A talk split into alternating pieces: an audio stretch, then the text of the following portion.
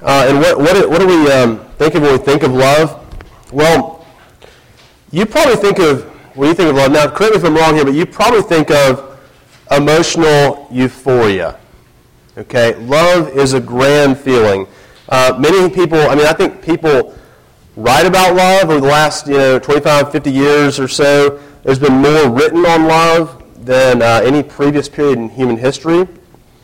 I made that uh, stat up on the spot, but you feel like I probably I know my stuff because I'm making up stats. But um, it's a it's a major thing in our culture. Uh, we write about it, we sing songs about it, we have movies about it. Uh, one of my favorite recent movies is the um, Silver Linings Playbook, uh, a great movie about love. Okay, and so love, uh, we love to hear about it and know about it. But I feel like we don't have a um, biblical concept of love, um, right? Um, because we talk about it, we're obsessed with it, but relationships are disintegrating around us. Um, we all feel lonely, alienated.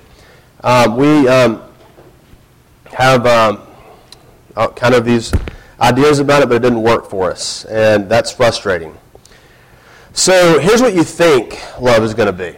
Let me just tell you what it is. Okay, so you're standing at the party, you're depressed, you're probably thinking you're never going to ever get married.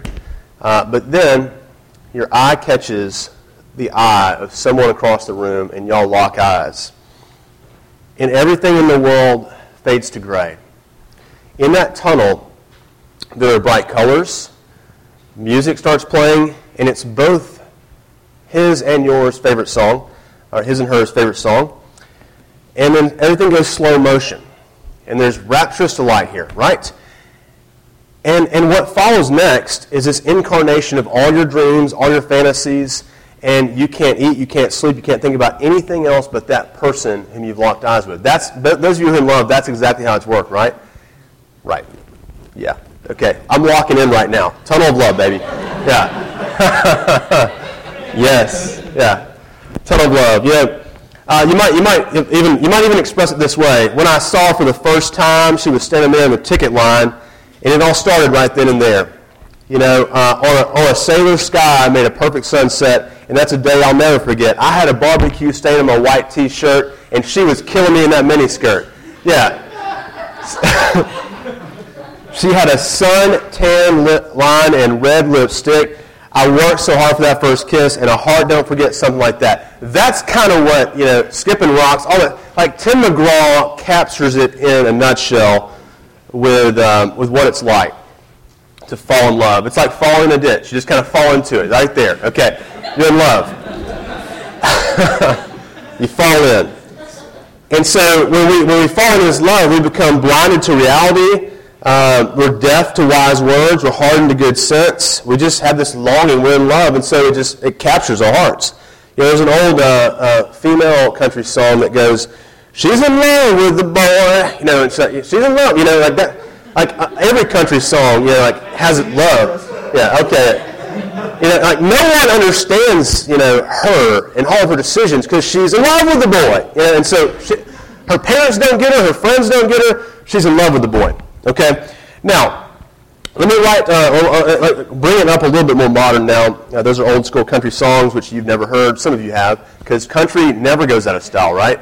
The same songs are always on the radio. So, okay, so Chuck Klosterman, in one of his books, he's a pop culture guy, guru, if you will. He writes about Billy Joel, another dated reference, but Billy Joel's Just the Way You Are. Right now, it's probably playing on an elevator somewhere in OU. Okay, that's it's, it's one of these well-known songs that you don't know, but it's on elevators. Okay, so it's written, it's, but the words are, are very tender. They're about Joel's wife, and he says he could never leave her. Um, and he doesn't ever want her to change. I love you just the way you are. And the irony here is that he won a Grammy for that song, Song of the Year, about his heartfelt love for his wife, whom he divorced three years later. Okay? And so uh, Klosterman says, when I hear that song, just the way you are, it's, uh, it never makes me think about Joel's broken marriage. It makes me think about all the perfectly scribed love letters and drunken emails I have written over the past 12 years and about all the various women who have received them. I think about how I told them they changed the way I thought about the universe and that they made every other woman on earth unattractive. and that I would love them unconditionally, even if, if we were never together. I hate that those letters still exist. But I don't hate them because what I said was false. I hate them because what I said was completely true. My convictions could not have been stronger when I wrote those words. And for whatever reason, they still faded into nothingness. The three times, he says, I have been certain that I could never ever love anyone else, and I was wrong every time. How many of you have been there? Uh, those old love letters remind me of my emotional failure and my accidental lies. So he's pointing out our inability to sustain that emotional euphoria that we once had with love when we think about love. So some change our technique, uh, some hope against hope that the true love is right around the corner. But few of us ever pause to ask about the nature of love and what it really is. We just assume that we all understand what it is. We all come out of the factory knowing how to love and what love is. Well, just a few, um, few observations here. Um, we're going to look at um, three texts in the Bible to give us a survey of what love is tonight. And so I, I would love for you to follow along with me on your handout uh, on the back. First with uh, 1 Corinthians 13. And see the, what the Word of God says about love. It says, If I speak in the tongues of men and angels, but have not love, I am a noisy gong or a clanging cymbal. And I have, if I have prophetic powers to understand all the mysteries and all knowledge, and if I have all faith so as to move mountains, but have not love, I am nothing. If I give away all that I have, and if I deliver up my body to be burned, but have not love, I gain nothing. Love is patient and kind. It does not envy, it does not boast, it is not arrogant or rude. It, it does not insist on its own way. It is not irritable or resentful. It does not rejoice at wrongdoing but rejoices with the truth. Love bears all things. It believes all things. It hopes all things. It endures all things. Love never ends. Uh, you're looking at that, and, and that's, that's, that's one of the best pictures in the Bible of what love is. What is love? Well, romantic love, the kind where Tim McGraw sees Faith Hill and he's got a barbecue stain on his shirt and it just like changes his life. Um, well, romantic love like that may be more than what's described in this text, but it shouldn't be less. Okay? It's got to be at least that. Paul's talking about love in Christian community, and he's addressing a, Christian, a Corinthian church that's ripped apart by bickering, posturing, and divisiveness. But, but we, we must not separate romantic love from a general kind of Christian concept of love. Or we're going to end up in just this fog of sentimentality. And how's that working out for us? This is, this is a bedrock for you to understand what love is.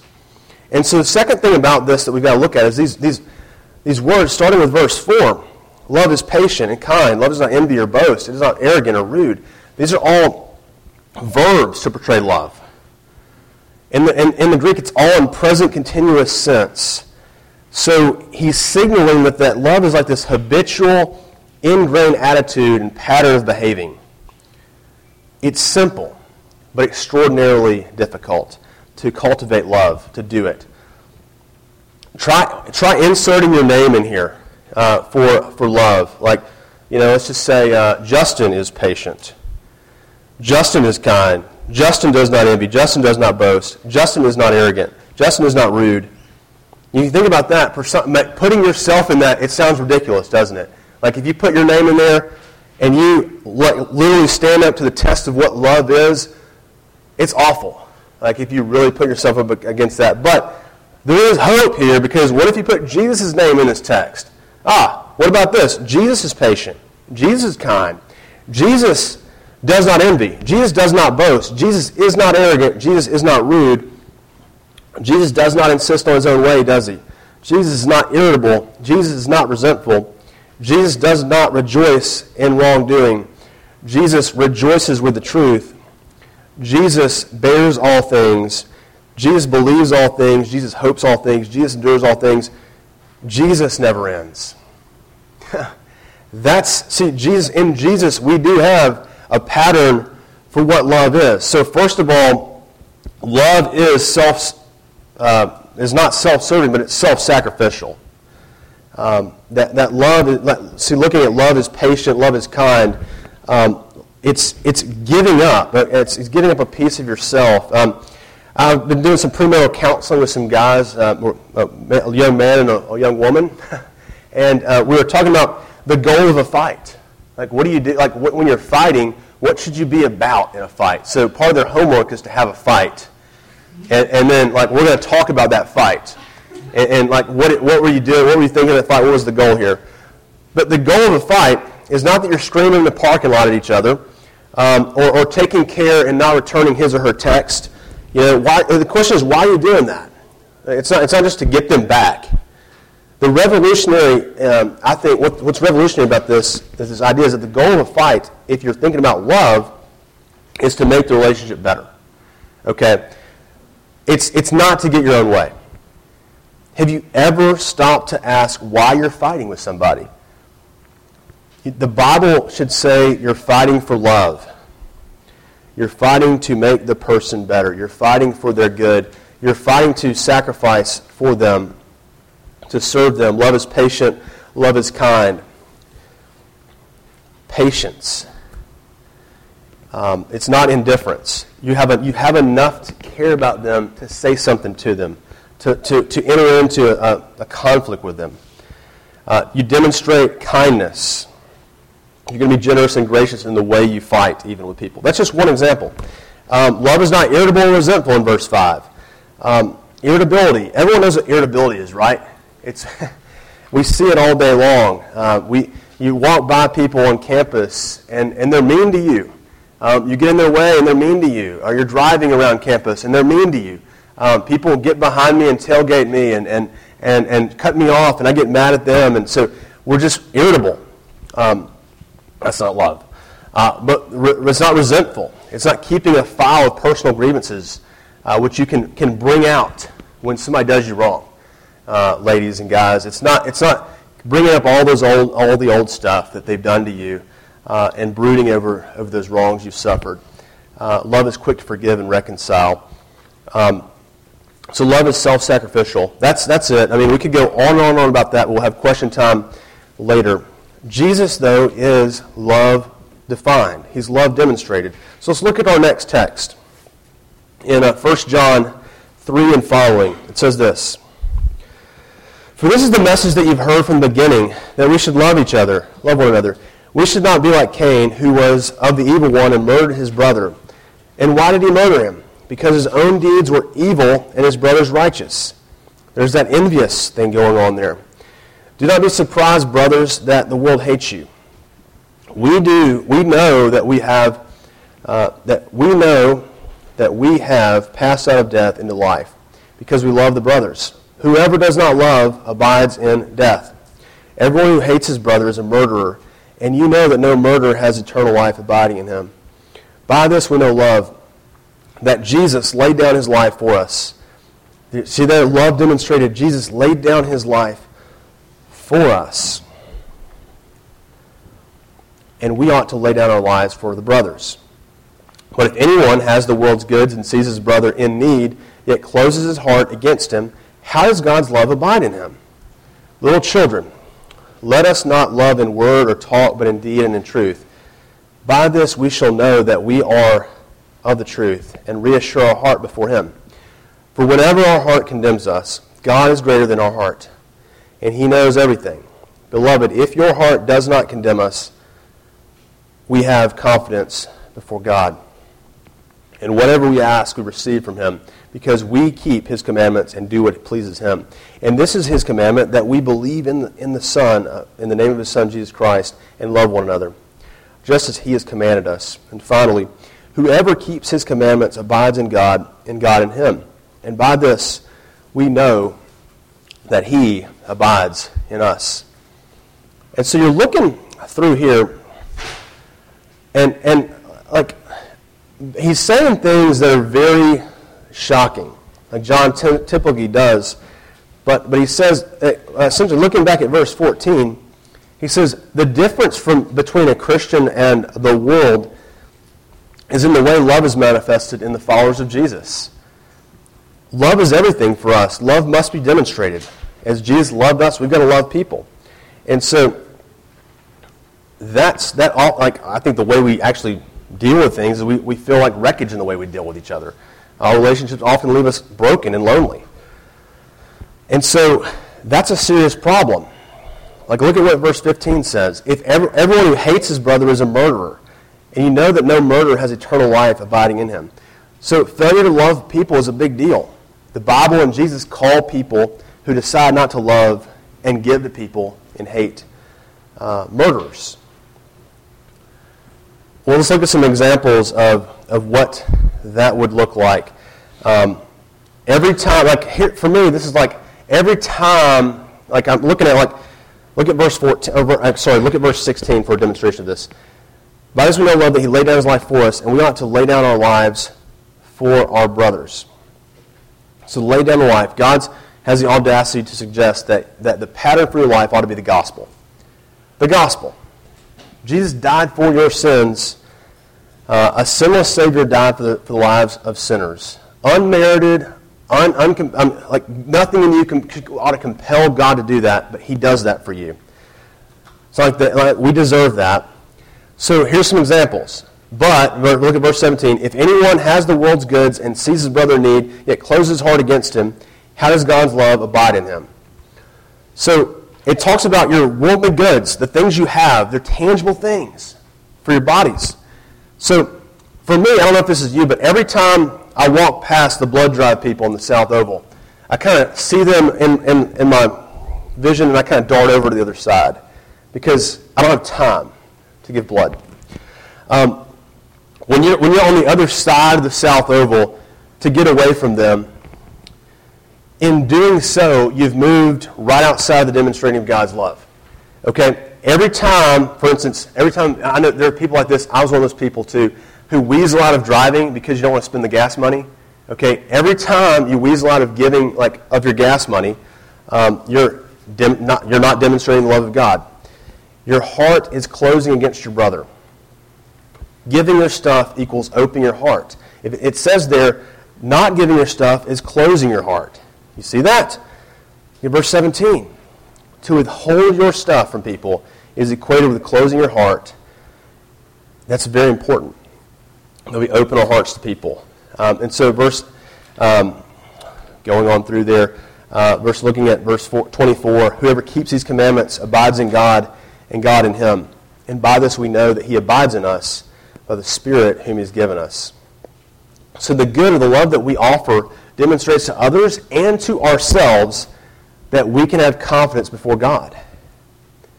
So uh, your ability to, with, to hold your possessions loosely um, is going to testify and, and help you to believe that you believe in him. That's one way to help you to understand you're in Christ. Um, how well you're doing in that. Um, so looking at that, I'm not doing very well. I'm not doing very well at all. I need some help. So looking at the next verse, look at love divine, which is actually intentionally misspelled because it's the, the DE uh, alliteration, which is terrible. Okay, love divine. God is love. Follow with me. Read this last text in the New Testament about love. Beloved, let us love one another, for love is from God. And whoever loves has been born of God and knows God. Anyone who does not love God or does not love does not know God, because God's love. So we've seen, first of all, a, a, a definition of love uh, in the First Corinthians passage. We've seen the first First John passage where it talks about this is how we know love that Jesus died for us. And it's saying like, love is divine. God is love. Now watch this in verse 9. In this the love of God was made manifest among us, that God sent his only Son into the world so that we might live through him. And this is love. Not that we have loved God, but that he loved us and sent his Son to be the propitiation for our sins. Beloved, if God has so loved us, we also ought to love one another. Uh, no one has ever seen God, if we, but if we love one another, God abides in us and his love is perfected in us. By this, we know that we abide in him, that he is in us, because he has given us of his Spirit. And we have seen and testified that the Father has sent his Son to be the Savior of the world. Whoever confesses that Jesus is the Son of God, God abides in him, and he is in God. So we have come to know and to believe the love that God has for us. God is love, again. And whoever abides in love abides in God, and God abides in him. By this is love perfected in, with us, so that we have confidence for the day of judgment. Because as he is, as he is, so also we are in this world. There is no fear in love, but perfect love casts out fear. For fear has to do with punishment, and whoever fears has not been perfected in love. We love because he first loved us. If anyone says, I love God, and hates his brother, he's a liar. For he who does not love God or love his brother, whom he has seen, cannot love God, whom he has not seen. And this commandment we have from God whoever loves God must also love his brother. Um, now, thinking through, do, do the way, does our kind of dating ritual match this sort of love that we have? Well, we've already looked at how we personally kind of fail. We, don't, we aren't persevering with people. We're not always abiding with them, but we actually fear in the way we, we um, date. So, looking at our, our, dating ritual, how it works, um, this is important for us. Uh, here's how this usually works, and we're going to apply it real practically here. So, um, first, when you first start dating somebody, there's interest expressed. Um, either through personally texting them, calling them, uh, seeing them, or a network of friends. Then you usually have a first date. You hang out till 2 a.m. talking. That's usually how this thing happens in dating. Then there's interest nurtured. Uh, you spend more and more time together. You find ways to spend time together. Uh, there's buzz about the relationship. Uh, the girls start, start talking to their seven, their panel of seven, or their, their, um, their seven friends that are the closest and they analyze everything that the guy has done. And this exact this happened. This exact thing happened with me and Meredith uh, back when I was doing terrible things and being an idiot. Okay, she was scrutinizing everything and going back to the council of seven. And so then there's, but then interest is institutionalized. So you've got interest expressed, interest nurtured, and then interest institutionalized. Usually because of some frustration and a desire to know what's going on, you're going to have to have a talk, a DTR, if you will. And you're going to talk about your feelings and your intentions. And you're probably going to come to the conclusion, oh, we only want to date each other. Or we, we, want to, we, we don't want to date. Um, then, if you do define the relationship as, okay, we're dating, now there's the honeymoon stage, where you only you know, spend time with each other and all your friends are ticked. Uh, because you used to spend time with them, but now you're always with so and so. But then, after the honeymoon phase comes the first major conflict. Okay, and so then, then you start meeting out punishments. Okay, is this and describe? Okay, if this if this describes any of you, I, am glad uh, because it's it, this this should really describe you. Um, when, when something happens in your relationship, then maybe you give the cold shoulder. You know, like, and so your, your date will be like, "What's wrong?" And you'll say, "Nothing." Nothing? You know something's wrong. You start pouting, there's some spiteful words, you withdraw from them, and sometimes you'll say really hurtful things to the other person or do hurtful things. And the reason why is that so and so has broken an unwritten rule. The offending, uh, but, but the whole time, the offending party was totally unaware if this rule even existed. Okay? Like, like these rules are not written down on a stone tablet somewhere. These are your expectations. And so for instance, you hardly talked to me tonight at that party. Or why haven't you texted me in the last two days? Um, why haven't you called me this week? I can't believe you made plans every night for the weekend. Don't you know we're supposed to hang out on Saturday night? These rules, you see, are often forged in the fires of insecurity. But they're seen to, to us as rights or justice. And what lies beneath them? Suspicion, mistrust, Fear. Fear. Then you, you get angry, you get defensive, you accuse the other person, and then you either break up or you're going to apologize. And then the other person will apologize for being so and so. But then in that relationship, there's, there's bec- these rules become institutionalized. Um, and, and so there's deepened demands and rights. There's a sense of ownership that creeps into the relationship. You have the right to demand those kind of behaviors in order to make me happy. Me happy. Uh, and so, if that means spending more of your free time with me than you want to give, then so be it, because that's what I want. Okay, so, so you, you manipulate your date, you manipulate your relationship, and but then that other person starts to feel that, starts to pull away, and then it's ultimately developing fractures. And so the, these, these words, the, the, these words are, are this, I think this is true of most relationships. That there's interest expressed. The, inter, the interest becomes institutionalized. Then you have conflicts. Then you have this cycle of, of divisiveness and, and either breaking up or apologizing, but then deepening demands and rights forged in the, in the uh, fires of insecurity. Is that loving? Absolutely not. Absolutely not. Um, these are strategies that are manipulative. Uh, these are uh, unwritten rules and expectation, expectations driven out of suspicion, not hope and endurance. Um, our deepened sense of ownership and enforced demands on people that we're dating are selfish and insist on our own way. The very opposite things that, are, that, uh, that um, 1 Corinthians 13 are talking about. Love is needed, a greater love, uh, in order to have that kind of security uh, to do that. So, um, something more than falling in love is needed here. Uh, I want to read to you a quote from C.S. Lewis in Mere Christianity. He says this talking about the fairy tale being in love stuff. He says, Now, no feeling can be relied upon to last in its full intensity, or even to last at all. Feelings change. In fact, whatever people say, the state called being in love usually does not last. If the old fairy tale ending, they lived happily ever after, is taken to mean they felt for the next 50 years exactly as they felt the day before they were married, then it says what probably never was nor ever could be true and would be highly undesirable if it were. Who could bear to live in that excitement for even five years? What would become of your work, your appetite, your sleep, your friendships. But of course, ceasing to be in love need not mean ceasing to love.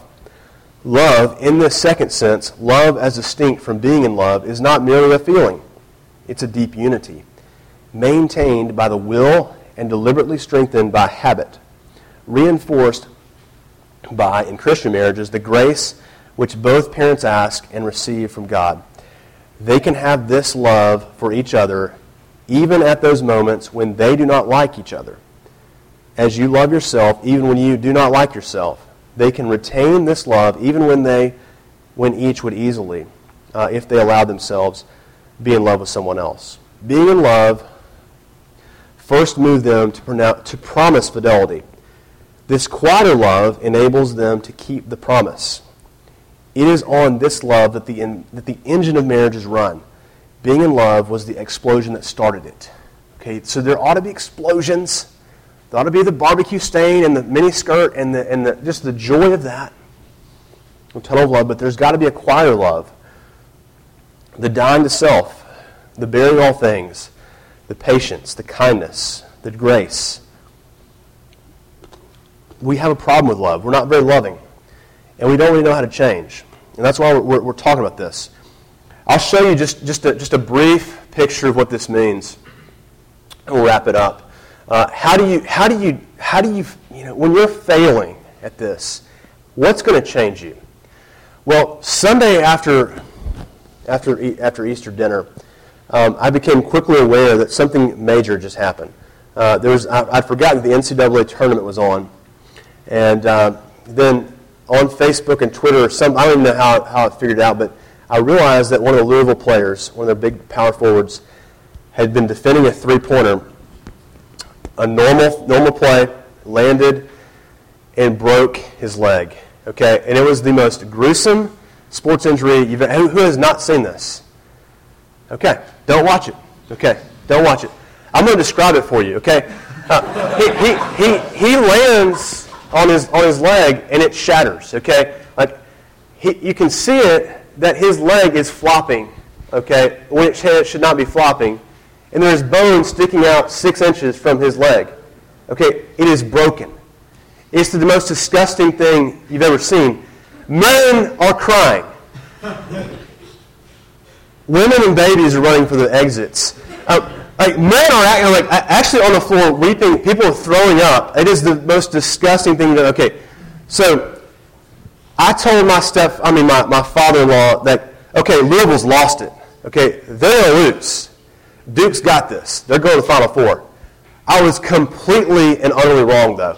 Now, six minutes before halftime, they go into halftime after this. And you know what that little that that that guy who has a broken leg on a stretcher says? He says, "I'm gonna be okay. Y'all just go win the game. I'm gonna be okay. Y'all just go win the game." He should be screaming in agony, but he is saying to his friends, "Go win the game."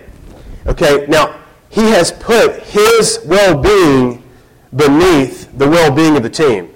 He's his words inspired them to play they'd never played before.